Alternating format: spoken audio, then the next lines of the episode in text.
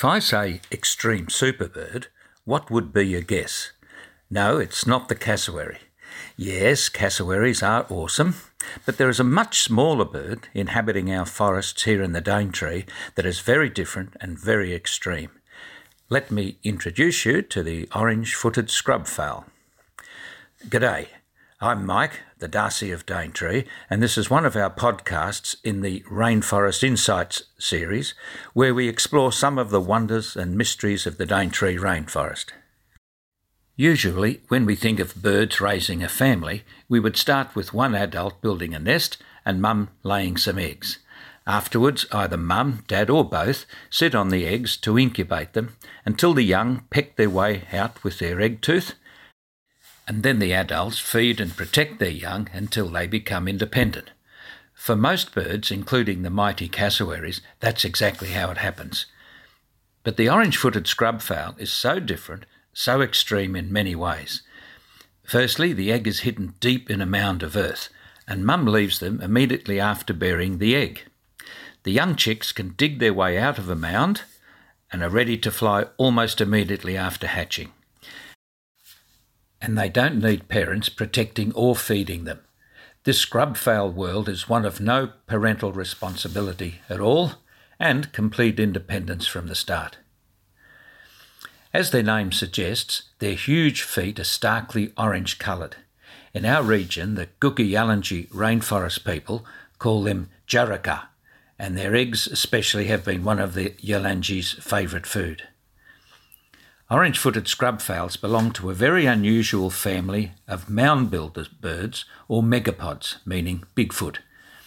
They're not very common outside Asia, as the 26 something species are concentrated on parts of Indonesia, New Guinea, the Philippines, Nicobar in India, and some Western Pacific islands. In Australia, we have three megapods the orange footed scrub fowl from the rainforest and top end, the scrub turkey along the northeast of Australia and as far south as Wollongong, and the mallee fowl from the arid southern interior. All megapods build mounds and bury their eggs, using nature, bacteria, fungi, and moisture to produce heat to incubate the eggs. The scrub turkeys use a lighter, frothier mix, and the mounds usually have a male owner that keeps working the mound to regulate the temperature.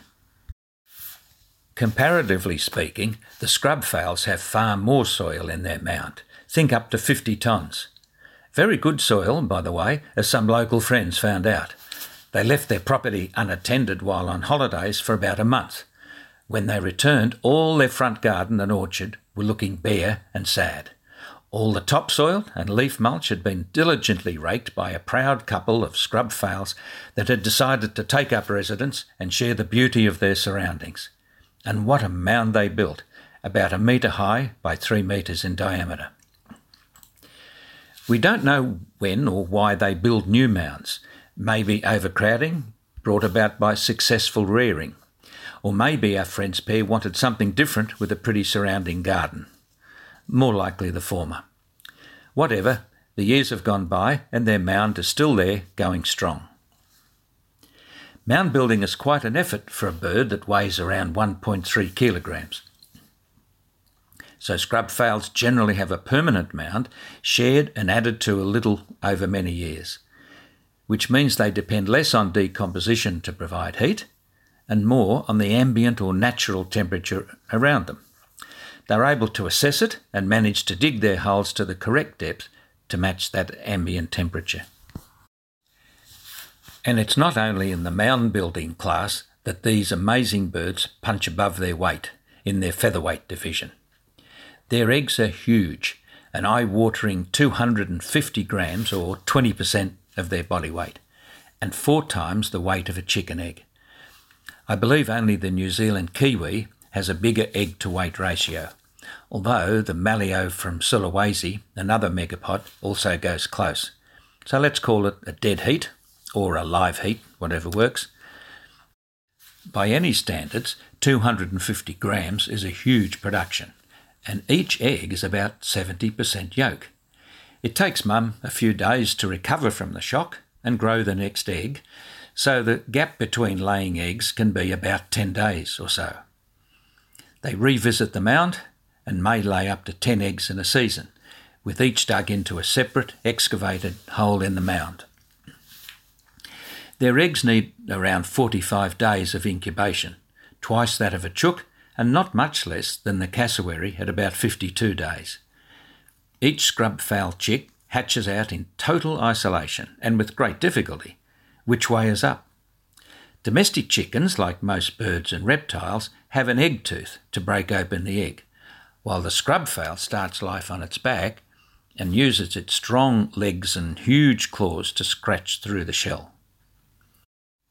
To make it just a little more difficult, there is no air sac or air bubble in the egg, so breathing depends on air seeping through the thin shell of the egg from the porous underground soil to sustain the chick during the exertions of the next day or two. Once out of the shell, it'll need to rest underground in its prison dungeon, then start the big job of digging and tamping down the soil as it works its way up and out of the mound. This often involves about one metre in height and takes up to two days. Such energy and determination for a newborn chick. After a final listening for danger rest, the chick scrambles out of the mound, small but pretty well fully formed. It still has soft pin or down feathers, but enough wing feathers to fly or perhaps flounder onto a branch immediately. An instinctive flight to safety. They seem to know that the lurking goanna over there is not their mum, but a potential predator. No need for imprinting and no opportunity for learning. In fact, they're considered the most precocial birds in the world, or even super precocial. Precocial, by the way, means the degree of independence that an animal has at birth. Humans, of course, are not precocial, as we need many years of parental care. Sometimes it can take up to 35 years before a young human can be convinced to leave home, while others just never do. Orange footed scrub fowls are at the complete opposite end of the precociosity spectrum. So, back with our young scrub fowl chick. Having survived its first flight, it needs to eat. Like chooks, their diet is pretty broad or omnivorous, although they seem to prefer worms, termites, and beetles with just a little fruit. It's fascinating to see their streamlined foraging as they crouch forward, powerfully raking the soil, looking down for food as they move forwards. Very different from domestic chooks, which have a much more upright stance. You may have noticed how domestic chooks nervously scratch a little bit of earth, then need to stand back to see whether they've been successful or not. Different bodies, different strokes, different species. And unlike the polyandrous domestic chooks, which means the rooster can have many partners, the adult scrub fowl form permanent couples and are socially monogamous. The couples take care of the mound together. And are they ever noisy? At any hour, especially noticeable at night. They even sing a type of ritual duet with different types of calls to suit the occasion. Some seem to be a call out to other couples who may be interested in sharing the same mound. Other squawking calls seem to be more social and may be just to keep us awake at night. If you want to see a mound for yourself, and you should, the mounds are not difficult to find, and some are very visible just behind the edges of the road if you look closely. Check out when driving past the Noah Beach uh, campground or around Emmagen Creek on the Bloomfield track, you might also spot a few mounds. There's also a large mound near the beginning of the Dubuji Boardwalk at Cape Tribulation. Visitors often say it looks as if the parks workers have piled up some dirt and left it there in the pristine forest. Not so. There are a few smaller mounds further along Dubuji near some large bull oak trees. Another mound is towards the end of the Marrdja Botanical Boardwalk and yet another alongside the Cape Tribulation lookout walk. To find some of the birds themselves, your very best chance could well be near where you're staying, as they love the habitats of our rainforest gardens and backyards. Or just go walking around or driving in the early morning or late afternoon, especially. They're a dark brown, slightly dark blue colour, with a small top knot head and a plump, almost tailless body.